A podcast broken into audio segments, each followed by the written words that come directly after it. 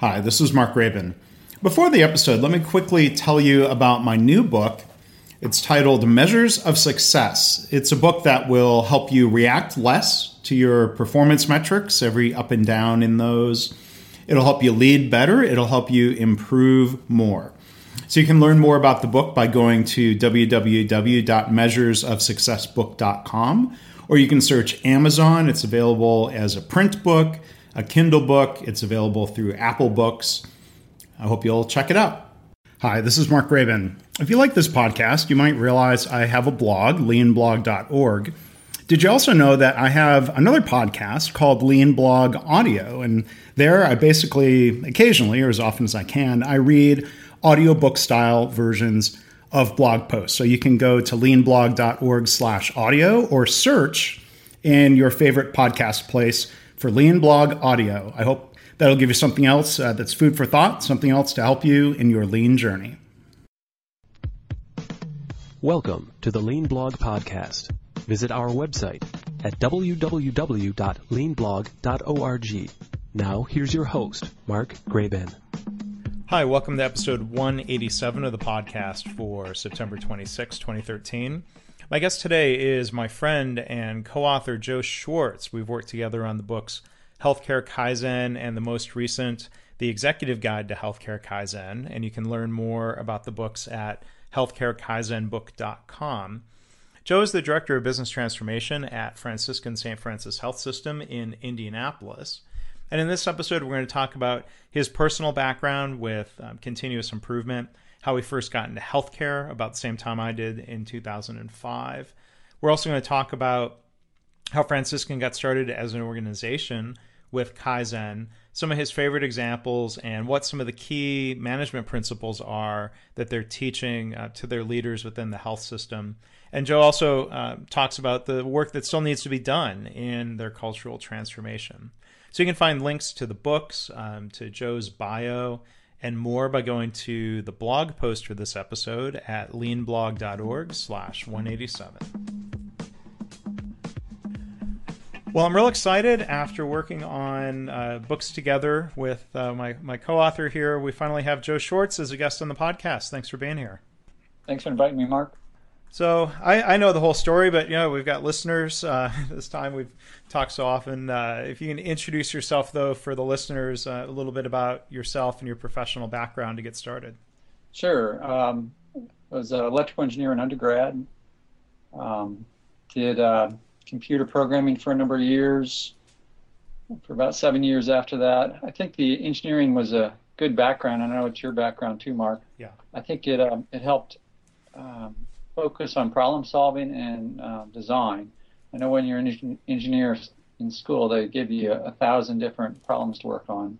So I'm used to working on problems and used to thinking about how to design the system to produce the right results. I think that was a really good background for where I ended up in healthcare. Um, after a, a while working out in engineering, I kind of got the inkling to kind of work with teams and my dad had been consulting for a number of years, so I asked him to kind of take me out on the road and show me what he does. so he took me to a few places, and I remember one place in particular just blew me away. We went to the Cadillac plant in Livonia, uh, Michigan, and uh, I remember some of the work they were doing there was just amazing.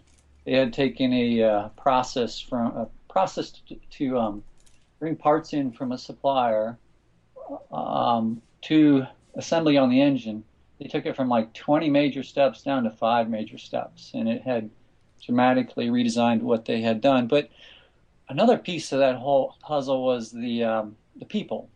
I saw lots of enthusiasm, lots of engagement. I saw joy at work there at Cadillac, and uh, Dad took me to a few other places where I didn't see that and they struggled. So I knew there was a clear difference. Whatever they were doing there at Cadillac, I needed to learn more about. Yeah. So uh, Dad gave handed me a book, a lot about social technical systems. He, he gave me a book that a few people had written about the Livonia transformation. It's called Transforming the Workplace.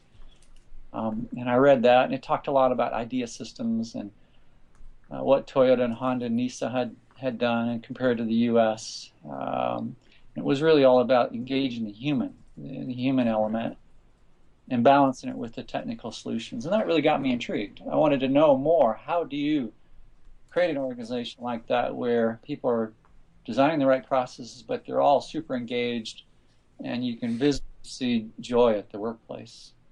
Um, so I asked Dad. I said, "Hey, uh, I think I'd like to do that kind of work." Mm-hmm.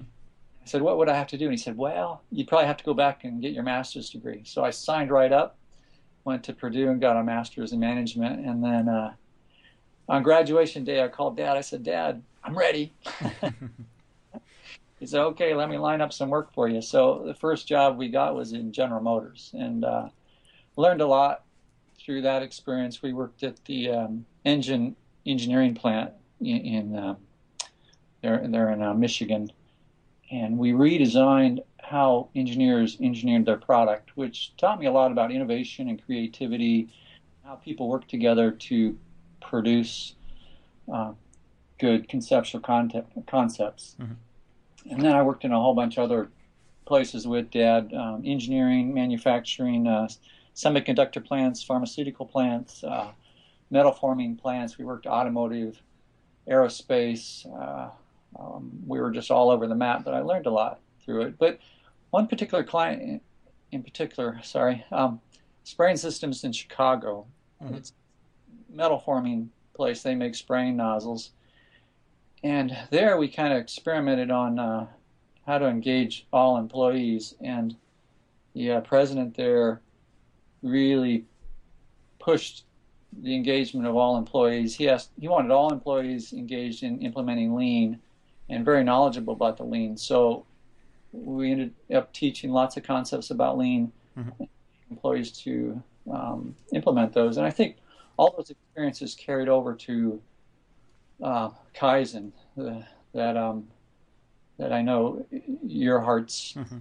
So. Yeah, so you know, it sounds like you went to you know the the dark side, being a consultant for a while, and I, I say that jokingly, of course, as a, as a consultant myself.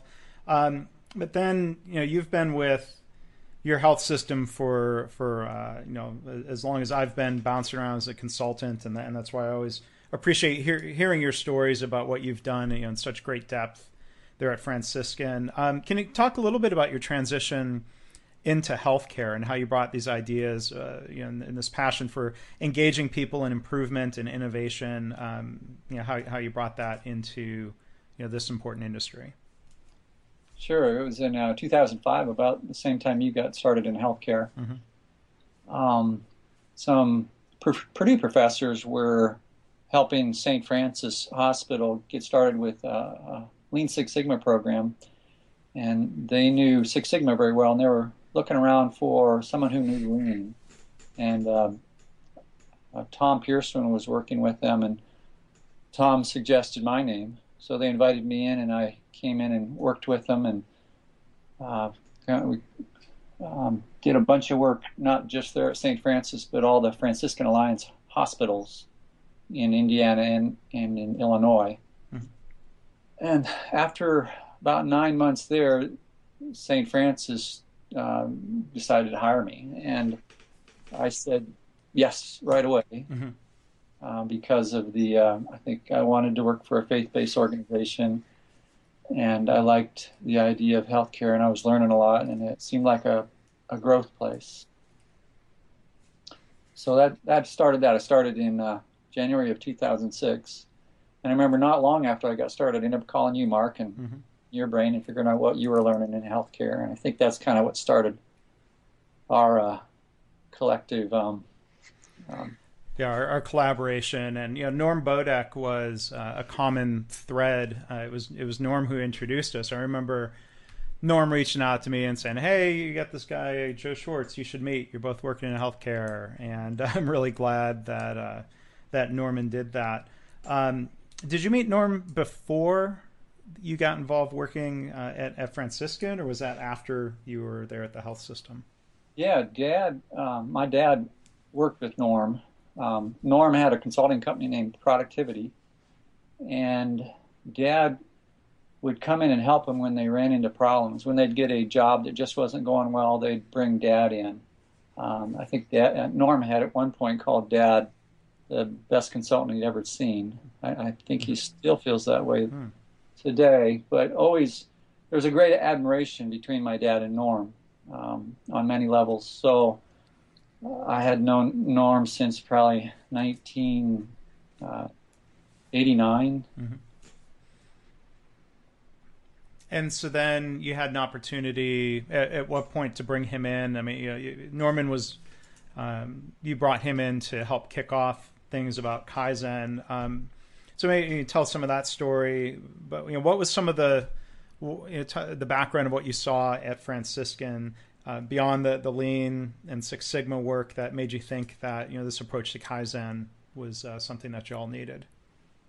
I knew from my previous experiences, you know, Livonia and uh, the company in Chicago, Spraying Systems, that at some point I needed to engage all employees to really get my job done. They had brought me in as the director of business transformation and pretty much said, "Your job is to transform us into a organization that does continuous improvement. So I kind of took it on as well. That's my job, the whole mm-hmm. organization. So we were doing Lean Six Sigma projects at the time, and we could do maybe ten a year. And you can engage fifteen to twenty-five people per project. And you know, I, I looked out in the future, and it would take twenty years or thirty years for every employee. So I really I needed something that would engage every employee starting right away. Um, so I looked at the work we'd done at Spraying Systems, and and I really needed something really simple to start with in healthcare. And Norm had written a book called um, The Idea Generator, and he really spelled out how to dramatically simplify um, engaging every employee. So I took Norm's work and I tried to even simplify it further and um, started implementing a Kaizen there. Brought Norm in in April 2007 The kickoff, we had him meet with our uh, uh, senior management for an hour, and then we had him talk to our managers on up, about 250 people, for three hours to kind of talk about what Quick and Easy Kaizen is all about. And then we launched the program the next day, and we've been learning ever since. Um, uh, he came in another year later and kind of took us up to another level.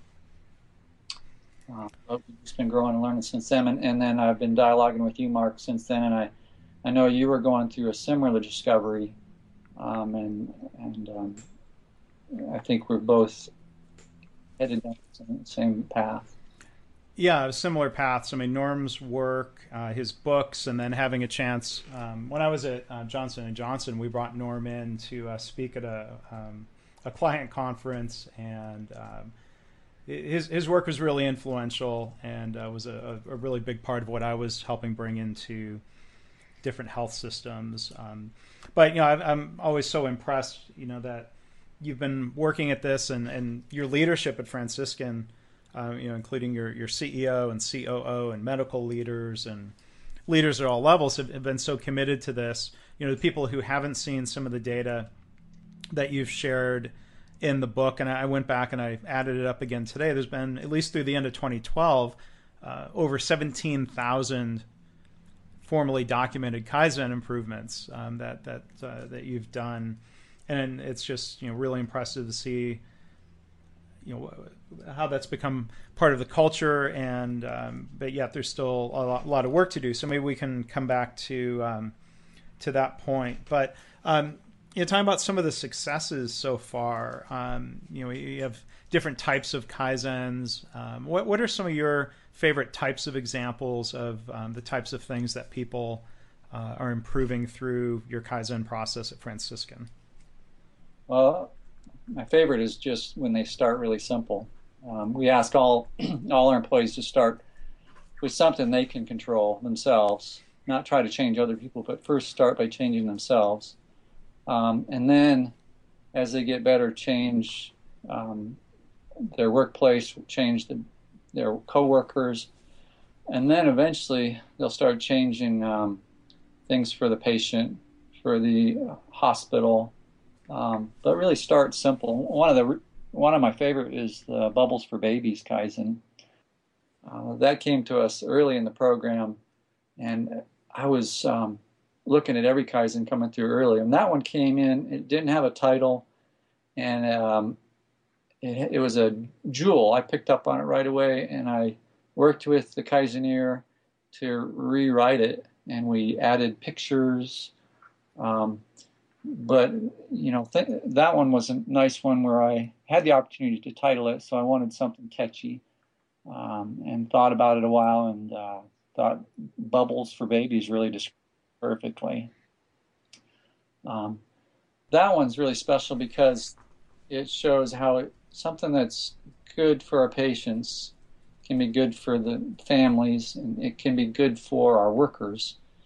Um, it made the uh, experience of ultrasound more enjoyable for the worker. And I was really searching for joy at work. How do we produce joy at work? And that was a perfect one that says, hey, we can produce joy at work for everybody, including our organization. That was good for the organization too because it shortened the procedure time by making the baby have a great experience. And, you know, it was good for society in general. So it was good on so many different dimensions. I think any of them that are win-wins for our staff and our patients and for our hospital. Those are the best. Well, and, and, there's so many examples in the book of things that are so, you know, I, I, think thoughtful and caring towards the patients. And, you know, I love how, you know, you've collected so many quotes and talked to people in the organization about about how that's meaningful um, to them. Um, can, can you talk a little bit more about those connections between what's good for uh, the the patient and and how that also creates a better work environment. I mean, it really goes hand in hand. One one leads to the other, right? Absolutely. I mean, if um, the patient has a nice experience, they're going to treat our employees very well, and vice versa. If the employee feels, you know, respected, they're going to treat the patient really well. But you know, should this employee should produce that respect on the patient to begin with, but it's, it's not always the case. Yeah. But if you can produce that synergy where they both are respecting each other, and um, and I really wanted to convey that in all the kaizens that I picked as notables that we sent back out to staff. I really wanted to keep messaging to them that it, it's it's important that they start out by doing things that are good for themselves, but at some point we need to think about the patient in the organization and society in general. So I kind of message, tried to message a combination of things: good for staff, and good for patient, and good for the family, and good for the community, and good for the hospital. Just kept messaging that over and over and over again, and um, staff picked up on that, and they said, "Okay, those are the kaizens that they really like." So they started doing more of those. Yeah, and it, it produces the culture we want. And the the culture I think is so you know noticeable, and and when, when I've had a chance to visit and talk to people and walk around, um, you know, you see how real that culture is. Um, I think we'd probably agree leadership uh, has a really big part to do with that. You talk about, you know, um, you're talking about managers encouraging people to do things um, that that are small, encouraging them to do things that matter, encouraging to improve things that impact the patient experience. Um, what, what are some of the other key things that that you and your senior leaders are emphasizing in terms of some of the, the behaviors or approaches that your leaders take to really encourage Kaizen?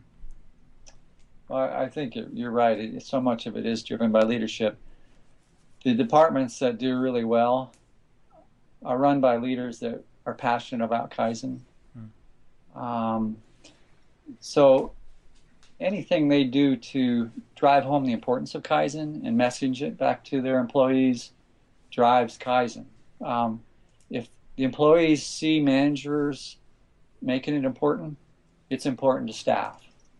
Um, so the leaders that really drive Kaizen are constantly saying, "Oh, that's a Kaizen," or um, "Do we have any new Kaizen this week?" Um, do we have some Kaizens we need to talk about? You know, they're always asking and messaging and making it a high priority in their agenda. They're always talking about it.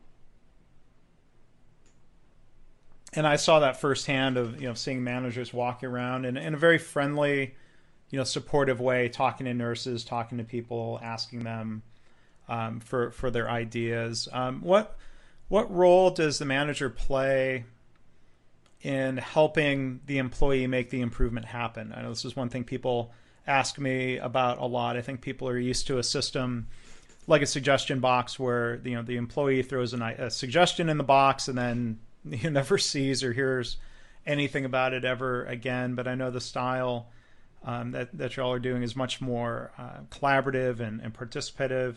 Can can you talk a little bit about you know some of the you know just uh, I guess practical details. If if you were a manager, an employee came to you with an idea, what would you do um, in in response then?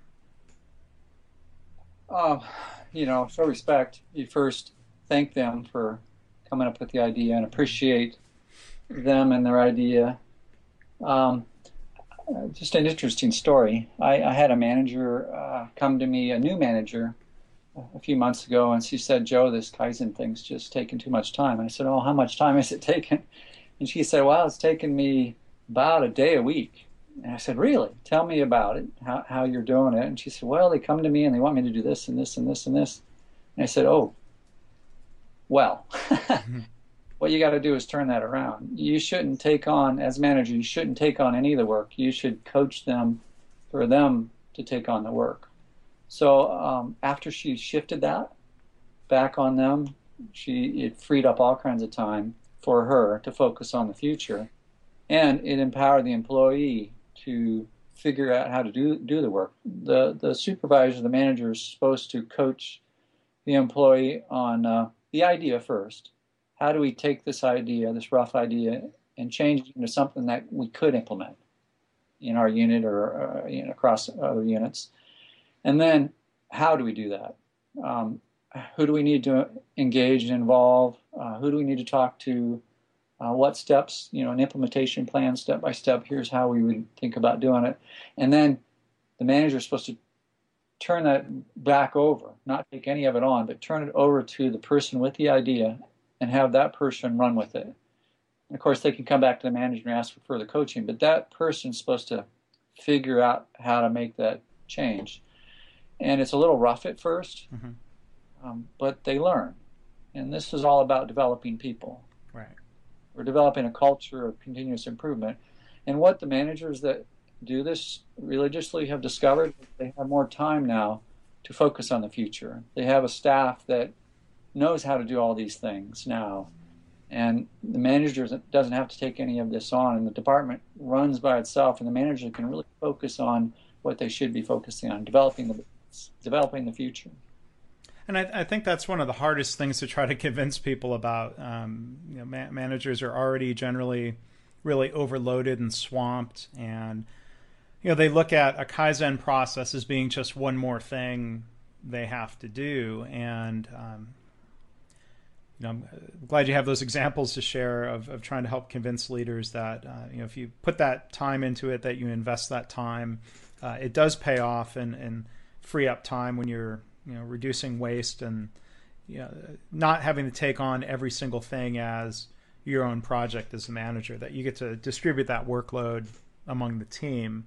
Um, are, are, there are there particular things, just you know, as a follow up question, that your managers do to help make sure that staff have time because they're really busy generally and, and have a lot of things on their plate. How do you make that time available to work on Kaizen? Um, the, the bigger projects, they can bill their time to my department, but that's just for the, the bigger projects. Mm-hmm. Generally, that's a tough question um, because, you know, it's a chicken and egg thing. Really, you have to carve out time to gain time. So it, it takes a few months, but if if the manager can trust the process and find the time for staff somehow, um, it, it might take a number of months, but they'll start finding that there's extra time for people to work on stuff like this. Um, I've seen it in department after department after department at, at, our hospital and other hospitals that have adopted this. Is the first few months is a little rough. You have to find extra time. You have to carve it out and be really um, um, deliberate. Um, but over time, it kind of takes a life on, on its own, and you actually find you're freeing up more time. It gives you more time. It's kind of a life cycle. The more mm-hmm. time, the more time you find to work on stuff that gives you more time. The converse is also true. You know, you get involved in this death spiral where mm-hmm. less time there is, the less time there is to fix problems and work on stuff, and the worse it gets, and pretty soon, you know, there's just no time and you're overwhelmed. Right. So you got to dig out. Yeah, and uh, you know, like you said, I mean, like a lot of things, it, it gets it gets more difficult before it gets better. Um, yes. Trying to eliminate waste and improve processes is tough. And you know, I, I, talked to somebody the uh, the other day that was, you know, sort of um, kind of going through some of those struggles. At first, it was real exciting. They were doing you know a lot of good improvement work, and then I think the one challenge, you know, is really how to make this not just continuous for a month or two, but really continuous in a in an ongoing, never-ending way. I mean, I, I think that's where it's real impressive that you guys have been working at this for seven years. The, the last three years have been uh, pretty equally strong in terms of the, the number of kaizens and and the participation. Um, and I think that speaks to the role your senior leaders play. And, and maybe let me ask you, you know, one other thing. Since you know the, the new edition here is the executive guide to healthcare kaizen, what are some of the the best things that your senior leaders do that you know others would probably want in, in happening in their own organization if they were really going to create this culture of continuous improvement? What are some of the key mindsets or activities that that you see them doing? Um, they believe in it, and they uh, convey that. They message it. Um, our CEO, uh, um, at one of the recent all-employee meetings, I counted him. Uh, I think it was five times that he mentioned Kaizen. So it's um, it's still important to them, um, and they convey that. It sounds like uh, they, they haven't gotten bored with it yet. they, oh no, and yeah. they give us time. They uh, give me and my staff time at important meetings to talk about Kaizen. They um, they still fund the program. Mm-hmm. Um, they um, they give our staff some of the best and brightest in the organization to work in our department. So, um, and they allow us to experiment. We're still trying new things and learning new things. It's a great experiment that we're going through to figure out how do we take this progressively to next levels. And you know, we haven't always been successful at everything we do. One thing we're doing recently is we're trying to wean the organization off of um, contests. We, mm-hmm. we Mm-hmm. You know, we wanted to get everybody engaged, so we had these contests to in, in, in, um, encourage people to participate. We've been doing about one a quarter, and now we're trying to wean off of that, which everybody's kind of uh, tuned into. We got these quarterly contests, so they'll hold their kaizens until the contest comes up and turn them in. So we've only had two contests this year, so um, interesting to figure out how do we move away from extrinsic motivation and move much more towards the pure intrinsic motivation of process improvement. And so we're experimenting with how do we do that, and we're trying a bunch of different things. So I, I they let us try stuff. Well, I, I think that's you know, a really interesting topic. You know, I'm, I'm sure that we let's do um, another podcast where we can delve into some of those other topics. Um, you know, people ask all the time about things like uh, incentives and rewards and um, uh, targets and quotas, and, and we, we, we, can talk about that um, some other time. And, and for those of you who are are reading one or both of the books, we, we do touch on that topic um, in in the book. Um, maybe you know, final thought um, to wrap up here. Um, you know, you talk about some of the, the things that you're working on. You know, they said trying to focus more, getting things back to in, intrinsic motivation, uh, keeping momentum going, keeping participation going. Um, one one thing I'm impressed with, I think, with the approach y'all are taking is when you look at some of the the results of, you know, the percentage of people participating, which I think last year was, oh gosh, here let me flip into the book. I think it was about forty percent participation. Yeah. Um,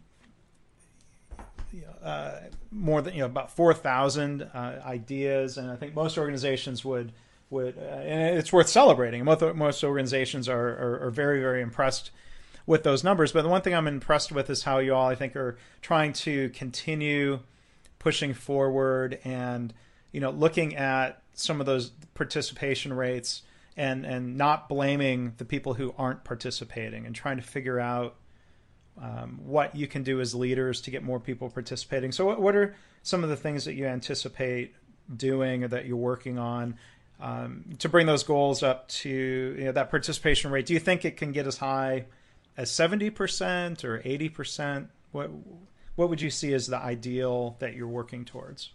Yeah, I, I think my boss is asking us to eventually get it as high as 80%. percent mm hmm I, I, think we can we can get there. I, I think you're right you have to keep it positive. Um, we we right. try to lift up the high performers. We don't talk about the low performers. We just keep um, talking about the high performers and the departments that are doing great things and lots of success stories to keep the momentum and the energy high.